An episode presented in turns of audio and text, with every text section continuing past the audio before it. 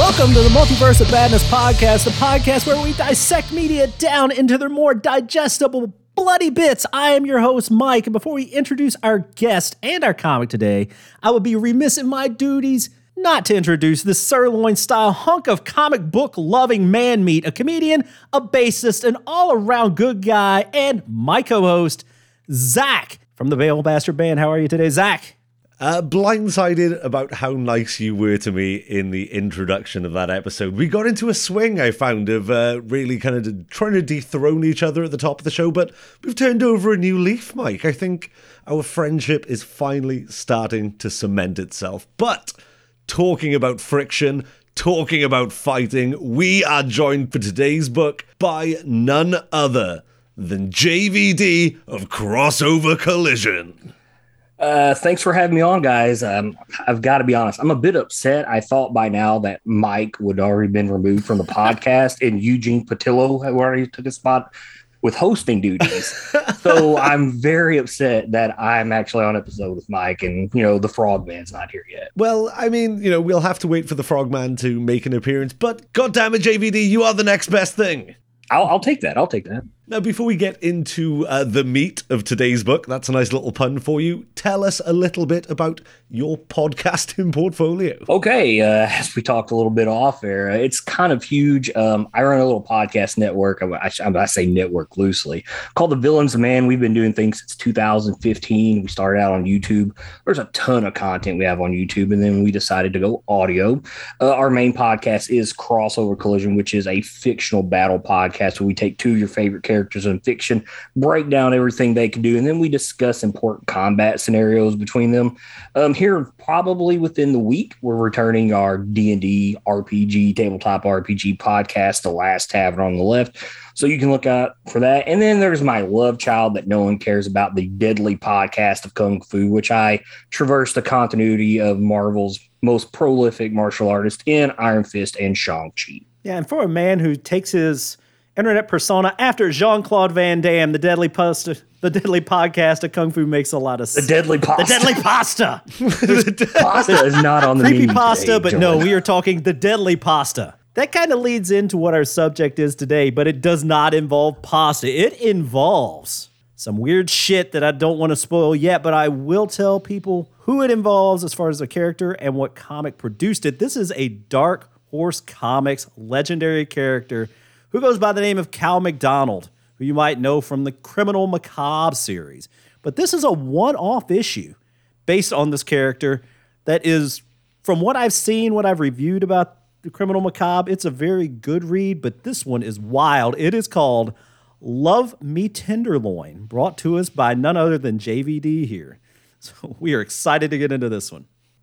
It's going to be a meaty read yeah. Um, you know, like when I first started listening to you guys' podcast, I'm like, man, I know plenty enough crazy comics to throw these guys a bone with, no pun intended here, with uh and I was like, man, what could I do first? And I'm like, love me tenderloin. It's out there, but when you look at it, you're like, this is crazy. But it's actually a, a pretty good story, in my humble opinion. Oh, completely agreed. It's a, a gritty little horror noir, which kind of ticks all of my boxes when it comes to things that are going to grab my attention. So I'm very happy that you have brought this forward for our lovely comic book podcast. I lost all uh, faith in that sentence. and that's okay because I'm going to tie it together. You know what checks all my boxes? Setting on the toilet and being scared shitless by a ghoul, which is exactly how this story starts out. we get Cal McDonald obviously hung over from the day, the seven days, the seven years prior, not having a good time, setting on his shitter, when suddenly a ghoul shows up who goes by the name of Moloch, we find out later. And we kind of aren't surprised by this if you're if you have an understanding of how Cal McDonald goes. This happens to him on the regular. Yeah, more regular than what he's on the crapper in this book. I mean, if you're going to be anywhere when you get scared to death by a ghoul, I guess on the toilet's okay, because when you do inevitably void your bowels, at least it's uh, an easy cleanup. so I did a little bit of research. Yes, it turns out that Cal McDonald, uh, in the lore of this story and the many others that take place, and JVD, you can correct me if I'm mistaken on this, there is a prophesized war between the monsters and like humanity and the ghouls who have a truce. And the ghouls believe Cal to be like some figurehead in the victory that they have foretold in said war. Uh, yeah, he's pretty much the like Ash Williams of Army of Darkness crossover. I want to see right there. Fucking A. Definitely. So we get a quick phone call as well because Zach is popping pills on the toilet. We get a call because there's a victim with a lot of blood down at a meat packing plant. And apparently Cal is known to solve these weird type of murders. So some broad calls him and works for the police and she's like, "Yeah, come down, check this shit out. We need some help." I mean, are we going to completely ignore the fact that you said that it was me popping pills on the toilet? I wasn't going to say anything, but fair enough. well, that's staying in. I mean, it's the pill. The pills are why you called me Jean Claude Van Damme. You know what? I'm old, damn it. Leave me alone. I, I fucked up Rob Liefeld's name in the last episode. I'm fucking up Zach and Cal McDonald's name. I'm fucking up. Just, yeah, just take me out to pasture. Shoot me now. Replace me with the frogman. Fuck and all process you, you in this meat plant. As you were saying, Mike, the lieutenant phones Cal McDonald to let him know that a meaty, meaty murder has happened in the Romero meat processing plant, and that as a spooky private investigator, he needs to get down there and figure out what the fuck just happened. So now, what we end up with, of course, is a bloody mess. And come to find out, it's not human blood here. You get the forensic analyst who's like, no, this is cow blood, people. My favorite part right after this is when she talks to Moloch. She's like, You look a little pale. Is your sugar low? And he's like, It is, because he's green. yes, absolutely no shame in it. I, I did like, I was like, is your blood? Yes, it is. All right, fuck off. Give me a Snickers bar or fuck off. Really satisfied. I also liked how impatient the uh, the coroner, the forensic detective, is. She's like, I've got this blood. I know what it is, but I still have to goddamn drive all the way back downtown, process it, and write up a report. Yeah, and what I failed to mention, and this is on me, is that there's also a murder that took place, and the blood didn't belong to the corpse, which is how we found out it's cow's blood. So we have a corpse who didn't bleed, a whole bunch of blood, cow's blood, and there's some conversation as to who may have caused this. If you would like to discuss that, JVD. Cal, being the very intelligent detective he is, what, what sets him off is the pile of meat beside the dead body shaped in the pile of meat. And uh, he starts to realize, you know, like, hey, maybe you should check into this building because he realizes it's new. And he thinks that, hey, being his line of work, there's probably more to this than what he thinks. And uh, it turns into a bet between him and Moloch over Lieutenant Berger and how long it's going to take her to figure that out. and it turns out it was under half an hour. And goddamn it, Cal wins the bet. Moloch owes him a fiver.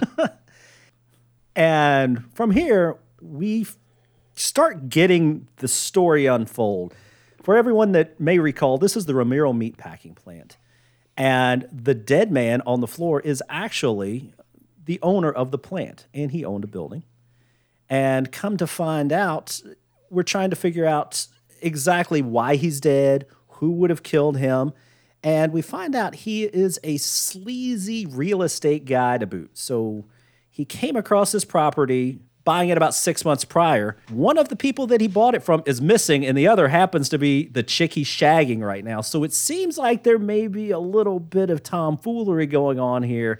And maybe, just maybe, Mr. Romero and said woman had something to do with the disappearance of her husband. And uh, Cal all bases this on watching Columbo. I do love that they, as you say, Cal just seems to have like a, a sixth sense to just understand a crime and let it unfold. As you pointed out, due to his love of shit police procedural TV. But I love that to get more evidence in the meatpacking plant, they have to go to the Natural History Museum and you find out that the curator is already really mad at Cal because last time he was there, he's destroyed a load of exhibits. But fortunately, he was able to procure from said curator a device that would allow him to look into said concrete so he could see because he has a theory that maybe now again you have to realize that cal is he's not supernatural himself but he's been around enough of this shit to realize when something smells supernatural And he and Moloch decide maybe we ought to look more into this missing guy. So they go back to the meatpacking plant, and sure enough, they find his skeleton entombed in concrete at the meatpacking plant. And then, surprisingly, as they are uncovering the body where the pile of meat was laying, they are attacked by a possessed pile of meat in the shape of a man. So, up until this point, I was like, I, I thought this book was going to be wacky. It's just kind of like a a bit of a supernatural detective story, and then you get a splash page and a quite literal splash page from all of the meaty juices of an uncooked barbecue of rage, smashing Moloch out of the way and flying towards Cal. And what makes it great is like even where his ribs are, he has a rack of ribs. yeah, and they love to tell you in this too. I love that it said specifically, let me see if I can find the quote. Said that he was meat and meat parts. So not just meat, parts of meat. I'm imagining just not only big slabs of steak, I'm imagining just little bitty gross entrails everywhere. This is this is one gross looking motherfucker and I can only imagine to see him in real life. We talk about wanting to see Swarm in the MCU. I want to see this meat monster make his way to fucking movies because he's going to be a thing of glory to behold. I have to say, though, probably my second favorite meat monster in comic books. If you've read Preacher, the giant meat lady totem that is featured That's in that uh, is very true. I forgot all about that. that is that. horrifying. I remember the first time I read that, and that really genuinely made me feel a bit sick. And this fight's pretty interesting. It's almost like you would expect a fight at a meat packaging processing factory to go to. Like uh, a Cal grabs the meat hook and he's like, think of it as tenderizing, and he starts beating on it, and then he actually bites a steak that's on the monster's shoulder. Explain to me this last image before we see Cal and Moloch sitting in a big bloody pile of meat. What do they do when the onomatopoeia is schlumpf? What happens? Shaloop. Okay, see, this is why I think that um, you need there's a little bit of back reading you need to go because Cal is almost like a low grade Constantine. He knows like some incantations, a little spells, and I think I've always implied it that he said like a little incantation that would just make the spirit that possesses the meat vanish. okay. See, I read it as the monster meat man uh, notices because in the next panel after this, on the next page, you see uh, the lieutenant come back into the room to update them on the whereabouts of the third party. Uh, I thought it was like the creature seeing that and being like, disappear. So they're left, as you see in the panel, with her walking in and Cal and Moloch sitting in a pile of meat and blood. Maybe the meat monster leaves because it wants information on where its wife is based on the last panel where he oh. says, Alicia. Well, I mean, that's a very good point. And you bring us exactly back on track because I realized we didn't mention the body that they find encased in concrete is the missing party from the original owners, the husband and wife who originally owned the building where the Romero meat packing plant was. Obviously, we kind of put together that the ghost that is possessing the meat is the unresting spirit of the murdered husband. So, as Zach mentioned, the husband is most likely the meat monster. We're not 100% sure of that, but considering he knows the ex wife and his body's entombed in concrete, we're going to make that assumption at this point, which is come to find out a pretty valid assumption. Which is very Cal McDonald. But we are introduced to Alicia, who still at this point, the monster is kind of angry, it seems, with Alicia. And the line of questioning to her is very pointed. So much so that the belief is that maybe she had something to do with killing her ex husband. And suddenly we are again reintroduced to the meat man as he busts into the interrogation room and he's about ready to just kill his ex-wife but cal has something that he's pieced together that most people probably haven't So I love, you know, you'd expect this giant fight to break out, and you have uh, all of the other people in the room stood to one side watching what's about to unfold. But when it seems that Cal and the meat monster are just talking, you get all these shots of everyone else being like, what the fuck is he doing? like, what, what is going on here? Imagine what they think when this pile of meat comes rolling into the police station because right before it makes its appearance on the opposite side of the wall, you there's an officer says, "What the hell is that?" And then pile of meat monster. but I guess if you are in the periphery of Cal McDonald, it's not totally out of the blue, I can imagine, for something like this to happen on an almost daily basis. No. I have looked at some of Cal's other stuff from Criminal Macabre, and at least from what I've seen, and JVD can obviously correct me and expand on this, it seems like a lot of what has happened in Cal's periphery here is we get werewolves, we get ghouls, we get vampires. But is this the first time we've ever gotten a something as disgusting as an entire slab of cow parts slapped together and enchanted? This is a first for Cal. Um, before this, it's all vampires, zombies, ghouls, werewolves. Uh, yeah, this is a first in his career. And well, I'm glad that we've uh, we've decided that this is you know just no run of the mill universal monsters on the multiverse of badness. Thank you very much. We want the sloppy meat parts. and I do wonder if this and explain this to me because we get to see the image where before Cal explains why he believes that Michael here is innocent, we get to see Cal being choked by said meat monster how hard would like meat pieces have to be crammed together before they could actually choke someone? It just seems like they would all kind of like sloppily go around his neck and not really hurt hurt him. You kidding me? He's entirely made out of muscle and and a side of ribs and a side of ribs. And, you know, it's like a, a tendon groat. You know, right around the throat.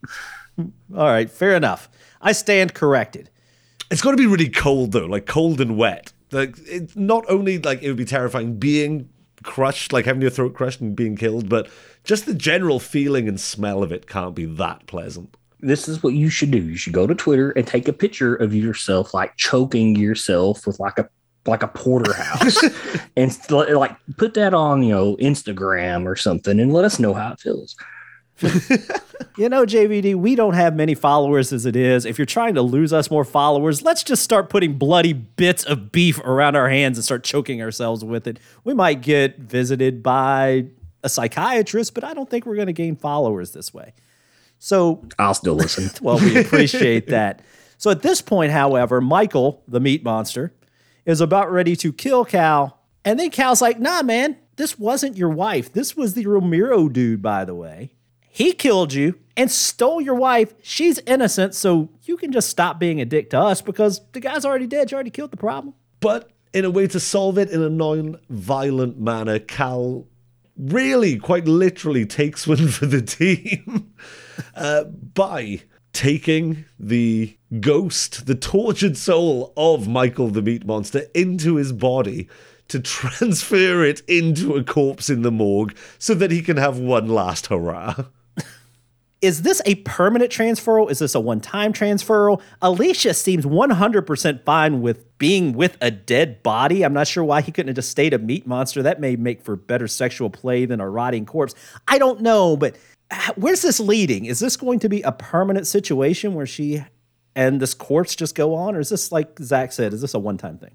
I don't think it's permanent at all. I think later on in the book, they do mention it's just momentarily, almost like they get that. uh moment of like, you know, togetherness before he actually passes on. Gotcha. Okay, I may have missed that. Either way, I, I would have much rather seen her making out with a meat monster than a, hugging a corpse. It's just because for real, like to you know uh, elaborate on what Mike said. Cal spews the ghost into a John Doe that they have in the county morgue, and an old man at that.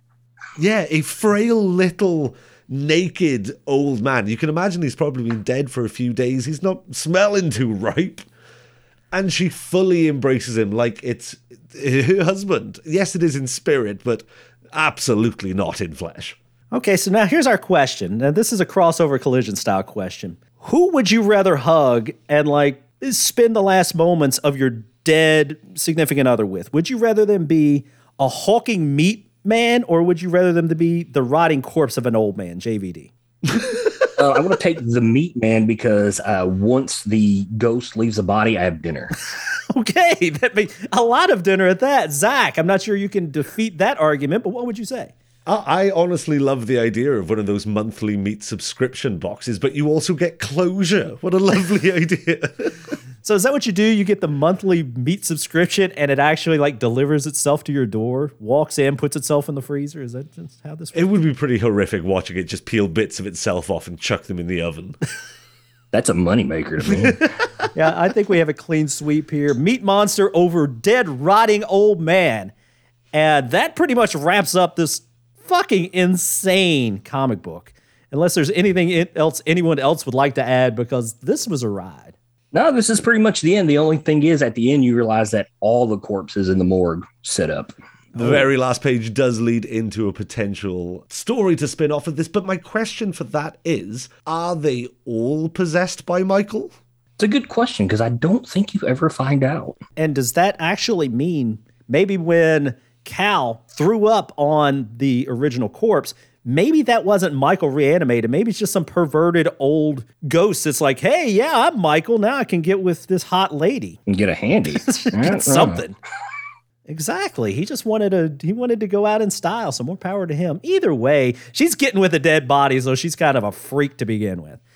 So, with all that said, I think we are going to wrap up our story time, but we have a little more to do here. Those things would be bring Cal or something in this story into the real world slash movie slash pop culture and rate this comic on a scale of one to five, given an odd way of rating. So, Zach, which would you rather do first? Sometimes we go one, sometimes we go the other. What are you feeling, buddy? So, just before I forget it, I had an amazing idea for how I would bring a theme or a story plot of this into modern pop culture.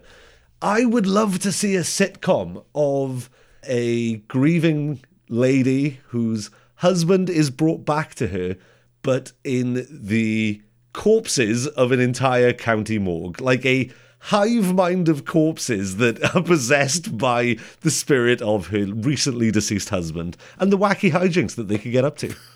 All right, adorable. JVD, what do you think? What I would do is um, I would play something like a Cal McDonald type character in a Dr. Phil situation where the people that come on are people like this meat monster. And then, um, or you could do a Jerry Springer type bit where Moloch is like Steve while, you know, Cal is Jerry. And you get the um, shenanigans that you would get with that show with these monsters per se. Judge Judy, Moloch's the bailiff. Hey, I'll take that. Yes, I would. 100, oh my god, like a paranormal talk show would be absolutely Hey, fantastic. you know, we might be onto something here, guys. In fact, fuck it, yeah, let's just delete this episode and keep this idea.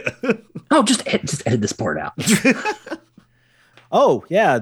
JVD decided he was going to abstain from telling us his idea because he was running off to make millions of dollars. So now I have to give you my idea. Not nearly as good as the last two, but I was thinking, giving that the meat monster's name was Mike, maybe we get a magic Mike situation where we have a meat monster that actually strips at the local male strip joint. That's a lot of meat to swing around. That is a lot of meat. So that's my idea. Now we do have to rate this issue, Zach, on a scale of one to five somethings. What would you rate this? I will rate this book out of five reanimated John Does. And honestly, I, it's it's going to be another high scoring one for me because this again was really really far. It was so far up my street. It was practically in my kitchen. uh, it's got noir elements. It's got blood and guts. It's got a grumpy anti-hero protagonist. Who doesn't love a drunk detective? Uh, I will give this a four out of five reanimated John Does. All right. Hey, I like that for uh, somebody who's new to the book. That warms my heart. Why, thank you for bringing it to my attention. JVD. I'm going to assume that this is at least a four, but we're going to find out what that number is and what your rating system is. okay, um, I'm basing my rating t- for the fact that I've read before this and obviously very far after this. Um, and I'm going to rate mine on haunted cans of potted meat. um, I'm going to give this a three. Um, Aw. this was still very new to me when Cal McDonald come out. Um, when he hit the mainstream out of Dark Horse Presents, this is the second story. Now, when I first read it, it was great. It's a four or five, but considering the stories I know that come after, some of the stories before, on the Cal McDonald scale of horror stories, this is a three. Ah, there we go. There's better things to look forward to. I'm looking. I'm excited Yes, about um, that. I do recommend the story before this. It is awesome. Nice. If you rate this not on other Cal McDonald stories, but as a standalone versus other types comics, etc., is it then a four and a half at least? Oh, I would say it's a four or maybe a five because uh, this is my type of horror. You know, very Ash Williams, Evil Dead type horror. Yeah, this is very high on the scale to me. So Okay, great. Yeah, there's actually a panel. I don't know what page it is, but he looks straight up like Ash Williams. So yeah, this is definitely inspired by uh, the S Smart employee we've all come to know and love. And to throw a little bit out there, he's actually later modeled after Thomas Jane, the guy that played the Punisher in the early 2000s. Oh, wow. In the books. Yeah. I mean, he clearly looks like him just on covers. I was about to say I did see a couple of covers when I was doing my research earlier that are quite clearly just photos of Thomas Jane. That's pretty much it. Yeah. Now, is that a different artist, however? Uh, yes and no. The, after this book, we pick up a different artist. Okay, So I got you. I got you. So I will make my rating quick since we're finding some interesting things out, which is more interesting than my rating. I am going to give this out of five. I'm going to give this a solid four, four and a half. Uh, I do love this style of book. The dialogue was very good. I think you kind of figured it out with a name like Love Me Tenderloin where it was going, but you weren't 100% sure. It was a wild ride. Really enjoyed it, but I didn't tell you what I rated it on. I'm going to rate this 4.5 hung over hours spent on a toilet getting the shit scared out of you. by ghouls that just By show up. ghouls. Yeah, just show up in your bathroom unexpected. Oh, a like- toilet ghoul is the worst kind of ghoul you can have, especially on a hangover. Yeah, especially when they reach up from underneath and like their hand comes up between your legs. Isn't it in the movie Ghoulies or possibly Ghoulies 2 that one does pop out of a toilet? That's attack what I was going with. Wowzers. So, with that said, no toilet ghouls were injured during this episode. A few meat monsters were eaten, and hungovers were happening, and shits occurred. But all that said, we would like to thank our guest, JVD, from 1 Billion Podcast, the primary one being the crossover collision that I know. And we'll let JVD tell us a little more how to reach him if you would like, and your podcast on the social medias, etc., etc. Um, just to make it short and simple, uh, you can follow me on Twitter where I comment with these guys all the time at Billings Man, and through that Twitter account, you'll find everything else. First off, thank you, JVD, for being a guest again. I'm not sure if I Oh, said thanks that. for having me. Has been a lot of fun, and as you mentioned, we banter back and forth on the Twitters.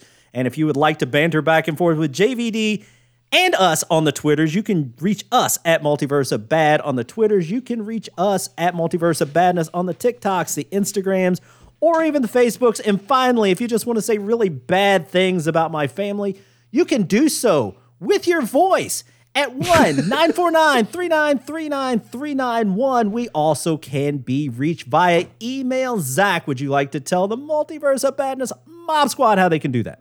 I mean, I honestly can't say this enough, Mob Squad. These are real, actual email addresses. Please email us at we know you and your Meat King boyfriend killed your husband at multiverseofbadness.com. You can email us at toilet ghouls scaring the shit out of you when you've got a hangover at multiverseofbadness.com.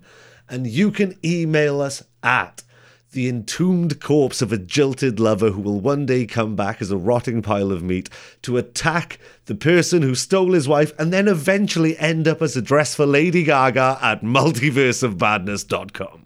God, I hope someone actually tries to send it there. I'm assuming it works. We've never had an email address that long. So give it a shot, Mob Squad. If it doesn't work, come back and sue us. But if you really want to sue us, call us first. Maybe we can work out a settlement. You can reach us at 1 949 3939 391. With that said, thank you once again, Mob Squad, for checking us out. Thank you, JVD, for being here. Thank you, Zach, for putting up with this terrible co host you're stuck with. But most importantly, thank you, world, for being a part of our Multiverse of Badness. I'm not going to lie, this book made me hungry. If it makes you feel better, I'm grilling pork steaks for dinner tonight, so figured it fit the bill today.